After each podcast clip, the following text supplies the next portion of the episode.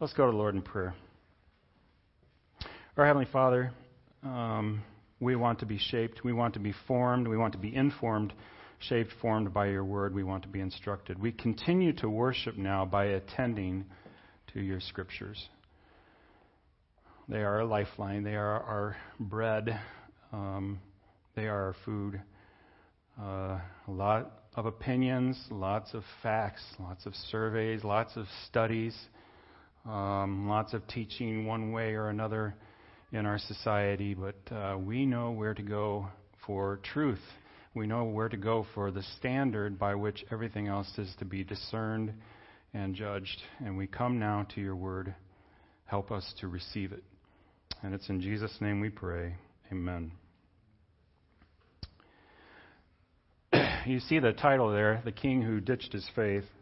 Uh, today's passage uh, leads us to consider the possibility of losing our religion, the possibility of deconverting, if you will, from Christianity, of falling away from the faith. How do we not do that? We're going to look at an, we're going to look at an example of one who fell away, and then we'll talk about some measures to stay uh, steadfast, to remain faithful to the Lord. So I'm going to invite you to take your Bibles and turn to 2 Chronicles chapter 24. 2 Chronicles chapter 24. If you're using a Pew Bible, uh, it's page 403. Page 403. While you're doing that, I'm going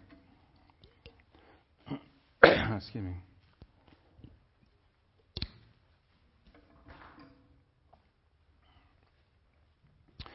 Second Chronicles chapter 24 is an account of a man named Joash. He was a king. He was the king of Judah. Uh, who is Joash? He is one of two boy kings in Scripture. Joash became king when he was seven years old. Uh, and Josiah, and we're going to look at Josiah next week, uh, Lord willing. Josiah became king when he was eight years old. But today we're looking at Joash. Joash, in terms of his ancestry, in terms of his recent ancestry to him, his ancestry is soaked in blood. Here's a, here's a family tree of Joash. We start with King David, um, who was uh, the great king, if you will, over the united kingdom of uh, uh, Judah and Israel. And then after him was Solomon, his son. And then uh, a few generations down, we come to Jehoshaphat. And some of you are familiar with Jehoshaphat. Jehoshaphat was a good king. After him, his son Jehoram reigned. Uh, Jehoram would be Joash's grandfather. Um, Jehoram was evil and he was unpopular. Um, when Jehoram assumed the throne, he eliminated all of his brothers, so all of Jehoshaphat's uh, other children. Um, and uh, Jehoram, when he passed away, the scripture records, he passed away to no one's regret. That's the way the scripture puts it. I thought, what a great epitaph. Um, after Jehoram, his son Ahaziah reigned. Ahaziah was evil in the Lord's eyes. He was Joash's father. He only reigned one year. He was the youngest in his family uh, of, of Jehoram's children. He was the youngest, and when he was a boy, all of the rest of his siblings were eliminated, uh, not uh, by, by enemies who came in and attacked. And Ahaziah only was spared. But as I said, he reigned for one year. And then he died. Um, he was uh, he was killed by Jehu of Israel. After Ahaziah died, then Ahaziah's mother, this would be jo- Joash's grandmother, Athaliah, took the throne, and um, she eliminated all of her grandsons. She wanted no threats to the throne. She was likely the daughter of uh, she was likely the daughter of Jezebel. You may be familiar with Jezebel from Scripture. So it makes no surprise to learn that Athaliah maintained and promoted the religion of Baal, the worship of Baal, in Judah. Well, when she was on her rage against her grandchildren, uh, Joash was spared. He was a baby, um, and his aunt, Jehosheba, scooped him up and hid him Jehosheba uh, is married to a priest whose name is Jehoiada. So Jehoiada and Josheba, Jehosheba took care of and hid baby Joash for the first seven years of his life from grandma. Um, when, jo- when Joash is seven, we're told that Jehoiada summoned his courage to muster the Levites and the Jewish leaders to overthrow Athaliah and establish Joash as the rightful king of Judah. And they are successful. Athaliah, during this process, becomes dead, uh, as does the priest of Baal. And there's, uh, at this time, in addition to the temple to Yahweh in Judah, there's also a temple to Baal uh, in Jerusalem as well. And uh, during this time, the temple is destroyed, the temple of Baal is destroyed, and the Levitical priesthood is reinstated at the temple. So that's the, that's the background, that's the bloody background of Joash uh, coming to life, of surviving, and then coming to the throne. So now we come to chapter 24, which is the, tw- which is the chapter we're looking at. Let's read the first three. Um, let's uh, look at the first three verses here. Joash was seven years old when he became king, and he reigned 40 years in Jerusalem. His mother's name was Zibiah. She was from Beersheba. Throughout the time of Jehoiada the priest, Joash did what was right in the Lord's sight.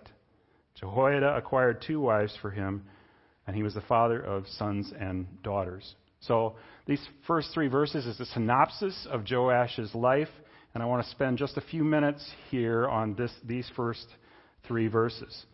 So Joash is seven when he becomes king, and he's going to reign for a good long time. He's going to reign for 40 years, but at the time, his people don't know that.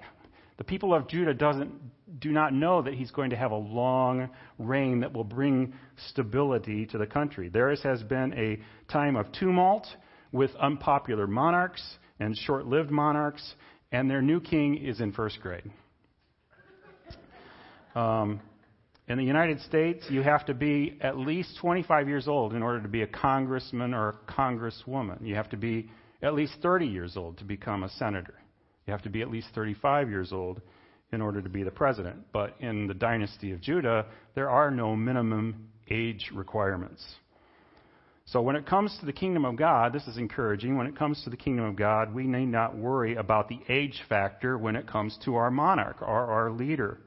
We need not worry about the inexperience of youth or the weakness of advanced age. Jesus, the King of Kings and the Lord of Lords, is ageless. He's eternal. He is, according to 1 Timothy chapter 1, he is the king, eternal, immortal. Of course, in Joash's case, while he's seven years old on the throne, he has uh, people in the background who are advising him and who are help, helping him. And the one we know about for sure is Jehoiada the priest, who is a good man. Verse 2 then is both encouraging and unsettling. The encouraging part is that we read that Joash did what was right in the Lord's sight. Not since Jehoshaphat has there been a king like that. Not Jehoram, not Ahaziah, not Athaliah. In fact, of the 42 kings who ruled over, you're just really excited about all this history, aren't you? Right? Of all of the 42 kings who ruled over Judah and Israel, only 10 were described as those who did what was right in the eyes of the Lord. Joash is one of them. But then there's this, this qualifier, this unsettling part in verse 2. Joash did what was right in the Lord's sight throughout the time of Jehoiada the priest. Does that mean that when Jehoiada leaves the scene, jo- Joash doesn't do what's right? And we want the biblical writer to say, no, no, no, that's not, you misunderstand me, that's not what I mean. But in fact, that is exactly what he means, as we'll see shortly. The parallel verse in 2 Kings talks about Joash, and the parallel verse is helpful here in terms of what Jehoiada did. It says, Throughout the time Jehoiada the priest instructed him, Joash did was what was right in the Lord's sight. This verse makes explicit that Jehoiada is intentionally instructing Joash during his reign. Uh, you know, and he's teaching him, no doubt, about life. He's sort of the father figure in his life. He's teaching him about being a king, no doubt, uh, what it means to be a king in Judah. And he's also, um, as a devout priest, Jehoiada will also be teaching Joash about the law of Moses and what it means to be God's people and what it means to be the leader of God's people. And then verse 3 tells us that uh, Jehoiada found two wives for Joash, and he had children. We've come up against this uh, issue of polygamy before, uh, just recently. Um, and I will just uh, put it in context for you, not justifying it. The scripture doesn't justify it, but put it in context for the situation here. Their context, their world, is a dynasty. Joash is at the end of David's dynasty at this point. He's the only living male descendant of David. His brothers are no more through violence. His uncles are no more through violence. His great uncles are no more through violence. They have all been eliminated successively, first by grandpa, then by enemies, and then by his dear sweet grandmother. Producing heirs is probably high on, Jeho- on Jehoiada's mind. And of course, Joash is only seven at the moment, so the dynasty is going to hang by a thread for quite some time. Then we come to verse 4. Uh, verse 4 says, Afterward, Joash, when he was older, took it to heart to renovate the Lord's temple. The temple has been neglected and plundered. Um, at this point, if you look at verse 7, we're not going to read this whole section, but look at verse 7. For the sons of that wicked Athaliah broke into the Lord's temple and even used the sacred things of the Lord's temple for the Baals. So the sons of Athaliah, before they were uh, no, no longer alive, uh, the sons of Athaliah had plundered the temple and taken stuff out of it in order to service the temple of Baal. Joash wants to restore the temple to its former glory. And that's what verses 4, and 4, 4 through 14 are about. He takes it in mind to renovate the temple of the Lord. Worship of the Lord is important to him at this point. This is a good thing. He wants the worship of the Lord to proceed as it should, not just for him, but for the entire nation. In fact, he gets frustrated in the account, in the parallel account in 2 Kings, he gets frustrated with Jehoiada because the progress on the temple is going so slow. And he sort of lights a fire under Jehoiada to get the temple renovated and completed. Well, eventually, um, Jehoiada dies at a very old age. Look at verse 15. Jehoiada died when he was old and full of years. He was 130 years old at his death. He was buried in the city of David with the kings because he, because he had done what was good in Israel with respect to God and with respect to his temple. So the question for us is with all that training and instruction and role modeling and, ex- and being an example to Joash um, during those many years, um, how does Joash fare after Jehoiada's passing? Well, let's look at verses 17 to 19. However, after Jehoiada died, the rulers of Judah came and paid homage to the king. Then the king, Joash, listened to them and they abandoned the temple of Yahweh, the God of their ancestors, and served the Asherah poles and the idols. So there was wrath, this would be from God, there was wrath against Judah and Jerusalem for this guilt of theirs. Nevertheless, he sent them prophets to bring them back to the Lord. They admonished them, but the people would not listen. Joash and his people abandoned the temple. And this is ironic given the, sustain, given the sustained effort that Joash had taken over a period of years in order to renovate the temple, in order to make it what it was, uh, what it had been originally, so that they could properly worship Yahweh there. In response to this, God sends two things to Joash and his people. Uh, he sends wrath in verse 18, and wrath uh, often in this context would mean the withdrawal of the hand of blessing in the sense of crops. Uh, you know, it, it, it, would probably involve famine, um, but it, it, would also mean uh, more enemies, uh, less protection from the Lord, and more enemies coming in. So he sends wrath, but he also sends prophets in verse 19. And the purpose of these prophets is to bring them back to the Lord. That's what verse 19 says. So God is both angry at this time and merciful. He's angry and merciful. But the people and Joash, according to verse 19, would not listen. Well, it gets worse. Verse 20. The Spirit of God took control of Zechariah, son of Jehoiada the priest. He stood above the people and said to them, This is what God says Why are you transgressing the Lord's commands and you do not prosper? Because you have abandoned the Lord, he has abandoned you. But they conspired against Zechariah and stoned him at the king's command in the courtyard of the Lord's temple. King Joash didn't remember the kindness that Zechariah's father, Jehoiada, had extended to him, but killed his son.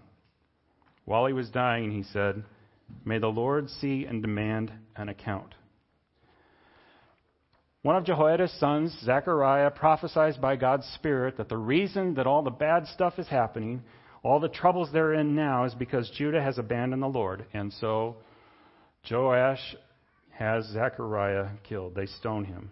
There is so much sad irony here that the, that the text highlights. And we can think about the fact that Jehosheba rescued Joash from being killed, and now Joash executes her son. Jehoiada had done everything for Joash, and now Joash executes Jehoiada's son. Jehoiada had taught uh, Joash all about the Lord, and Zechariah now comes to remind him of the things of the Lord, and Joash responds by killing him. Zechariah is killed in the courtyard of the temple, the very place where Joash had been rescued in chapter 23 by Jehosheba and Jehoiada when Athaliah was on her um, spree.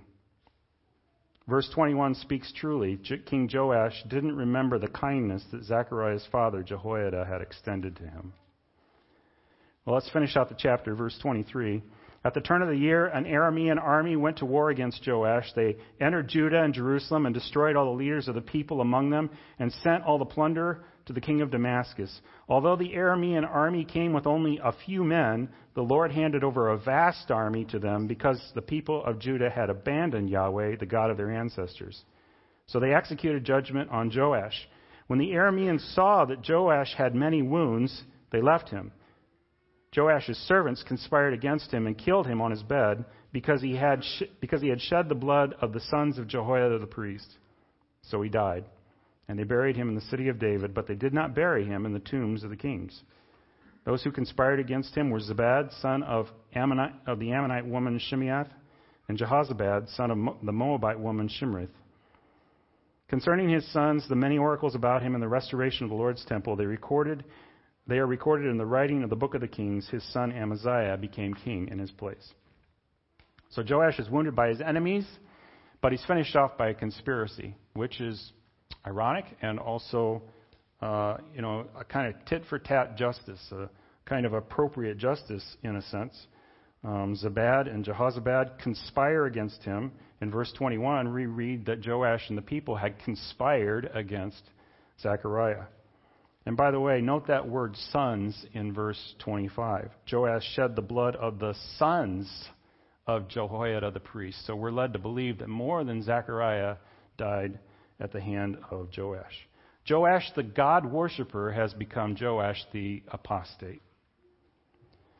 One other note, too, uh, historical note. Joash, is, Joash has started a pattern here that's going to continue. Um, his son Amaziah did good, did right in the eyes of the Lord for a while, but towards the end of his life, he uh, faltered. He fell and he would not repent. There's a difference between falling and repenting and falling and not repenting.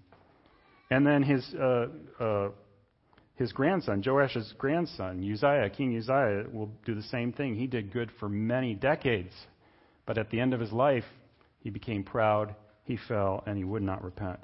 And that's the pattern I want to think about today. Because it's a recurring pattern throughout church history.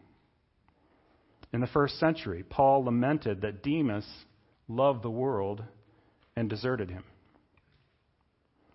um, Alexander and Hymenaeus in, in 1 Timothy had shipwrecked their faith. And today, there are, there are those who walk away from the faith they profess. They become disillusioned and they fall away for whatever reason.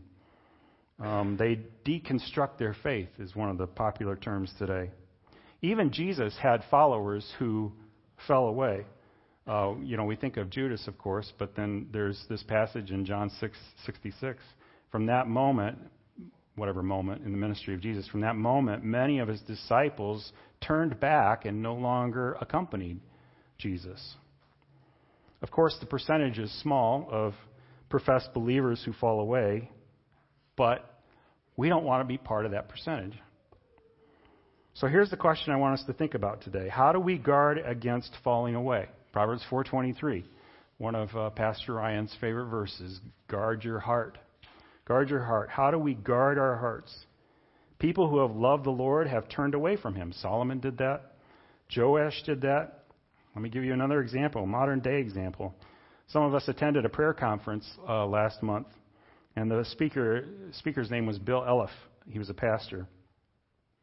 Bill tells the story. He grew, he grew up in a Christian home. His dad's name was JT. Uh, JT was a pastor, and JT retired from pastoral ministry.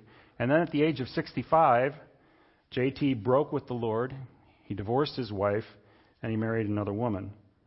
And one can imagine the shock that went throughout the family, all of them following the Lord, and that went throughout all the churches he had ministered in before. Well, JT's wife's name was Jewel, and Jewel prayed continually for him and his new wife. And the short version is a, a few years later, uh, JT sought Jewel's forgiveness, which she readily gave, and his repentance then was deep and lasting. So that's a that's a happy resolution to a, a tragic story. We don't have that happy resolution with Joash. The JT went on to eventually tell the story of his fall and of God's mercy to thousands of pastors in multiple venues. And he usually began his message with this statement. He said, No man can rise so high that he cannot fall. And no man can fall so low that he cannot rise by the grace of God. It's the first part of that statement um, that's our concern today. No man, no person can rise so high that he cannot fall. As the Apostle Paul puts it, therefore let the one who thinks he stands watch out that he does not fall. Let the one who thinks he stands watch out that he does not fall. So, how do we watch out that we do not fall? How do we remain steadfast? How do we persevere to the end of our lives in faithfulness to the Lord? Uh, three questions for reflection. The first one is this Who are you listening to? Who are you listening to? In verses 17 to 18, Joash listened to the rulers of Judah. He listened to the rulers of Judah, and they led him away from the Lord. In verse 19, Joash wouldn't listen to the prophets. He wouldn't listen to the prophets who would have brought him back to the Lord. Who are you listening to? That, that's a question we have for our kids, right? That's a question we have about our, our children. Who are they listening to? Um, has the voices of others, of those who don't follow the Lord, of those who ignore the Lord, neglect the Lord, have the voices of, uh, you know, uh, anti-Christian, anti-Christian voices on social media, or the or anti Christian voices in the university or whatever, have they become louder to them than the voice of the Lord, than the voice of those who would sharpen them and point them towards faith? We think about that of our children, but the question is, who are you listening to, too? You know, peer pressure, listening to voices, being influenced isn't just a teenage thing. It isn't just a college student thing. It's we listen to others, and the question is, who are you influenced by? This doesn't mean that we cut ourselves off from those who don't know Christ or those who don't uh, know that Jesus is their Savior. We don't do that. But the question is, which way does the influence go? Of course, we're to be with others. Of course, we're to serve others and love them and witness to them and so forth. But who are the ones who are pouring into your life? Let's put it this way Is there someone in your life who has a negative impact on your faith? Who dismisses your passion for the Lord? It's not wrong to talk with anyone. But if there's someone who is influencing you to become less enthusiastic about the Lord, to become more passionate about other things than the Lord, then it's wise to consider how that relationship needs to change. Here's another question Is your faith your own? Is your faith your own, or is it someone else's? As children grow up and leave the home, you know, that's a question we have. Are they living on their parents' faith, or are they living in the strength of their own faith? From just the few details of his life that we have, I wonder if Joash ever internalized that faith in God. He did the things that conformed to the Hebrew faith, but what was going on in the inside? You know, I remember when I was growing up as a teenager, uh, as I transitioned into college, I remember some of the steps. I, I, you know, for a while, I was living on the strength of my parents' faith. And I prayed to receive Christ when I was a young young child. Um, but I was living on the strength of their faith for a while, and there had to be a point, or there had to be it was a process of me taking steps, and sometimes missteps, in uh, in terms of that faith becoming my own. Is your faith your own? Is it internalized? You know, you come you come to church on Sundays, you come to church on Sundays and you greet people, you smile, you sing the songs, you listen to the sermon, say goodbye to people, you leave, you go home happy. I hope you're happy. But uh go home. So, you know, you've been inside the physical church building, you've connected with the people of the church. Have you connected with the Lord of the church? Have you come have you communed with the Lord? Have you communed with God? Have you genuinely worshiped Him? Jesus quoted Isaiah. He said this These people honor me with their lips, but their heart is far from me. They worship me in vain. This isn't true of you, is it? Yours isn't just a lip worship, is it? It's a heart worship. You know, living in a garage doesn't make you a car. Walking onto a football field doesn't make you a football player. Sitting in a church doesn't make you a Christian. There's got to be there's got to be faith. There's got to be trust there. Next question is this, what are you doing to remain steadfast? What are you doing to remain steadfast? What do you do intentionally to grow in the Lord, to maintain faith? Uh, 2 Peter 3:18, but grow in the grace and knowledge of our Lord and Savior Jesus Christ. Peter says, grow in the grace and knowledge of our Lord and Savior Jesus Christ. How do you do that? How are you doing that? What are you doing to do that? Rehoboam was the son of Solomon. Rehoboam was the king, and uh, his his epitaph uh, at the end of his life read like this, according to 2 Chronicles 12: He did evil because he had not set his heart on seeking the Lord. Why did he do evil? Because he didn't pursue the Lord. He didn't actively pursue the Lord. He didn't set his heart on pursuing the Lord. I bet he was in temple every Sunday. Saturday. Be Saturday. but he was in temple every Saturday. But he didn't set his heart on pursuing the Lord, and he did evil. So I was just thinking about this last question, you know, what are we what are we doing to remain what are you doing to remain steadfast? I'm going to invite you to turn to Colossians chapter 2. Colossians 2 6, page 1084 in your Pew Bible. Colossians 2 6.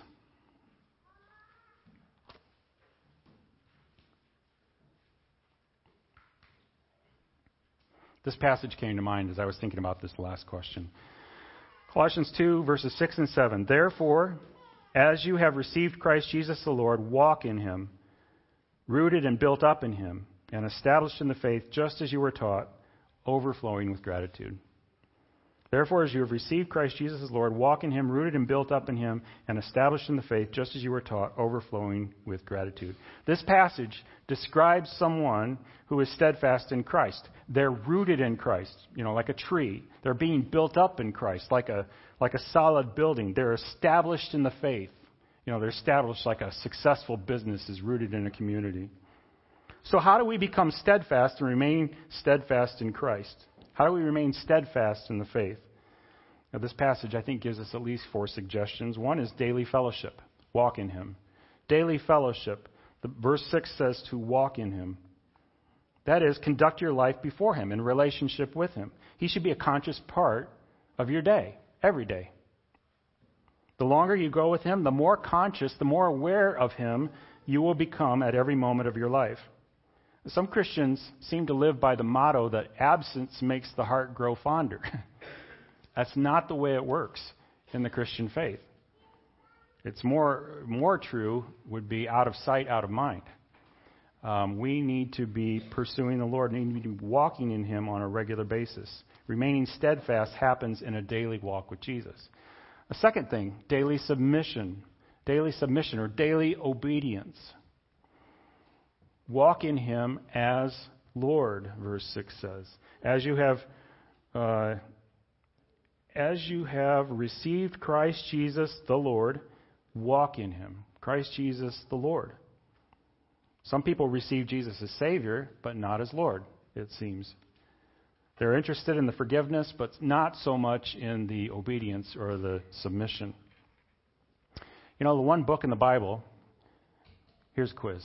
Which book in the Bible talks about the early church, the practices and the witness of the early Christians? Acts. Good job, Karen. Uh, you get a free lunch downstairs when you're done. Uh, um, it, it, yeah, Acts. You know, you know how Jesus is described in the book of Acts? He's described as Savior and he's described as Lord. How many times do you think he's described as Savior in the book of Acts? I'll tell you, it's two times. He's referred to as Savior two times in the book of Acts. How many times is referred to as Lord in the book of Acts? It's over a hundred. Over a hundred. That's how they knew Christ as Lord. He is Savior, no question, but they knew him as Lord. Billy Graham said, No man can be said to be truly converted to Christ who has not bent his will to Christ.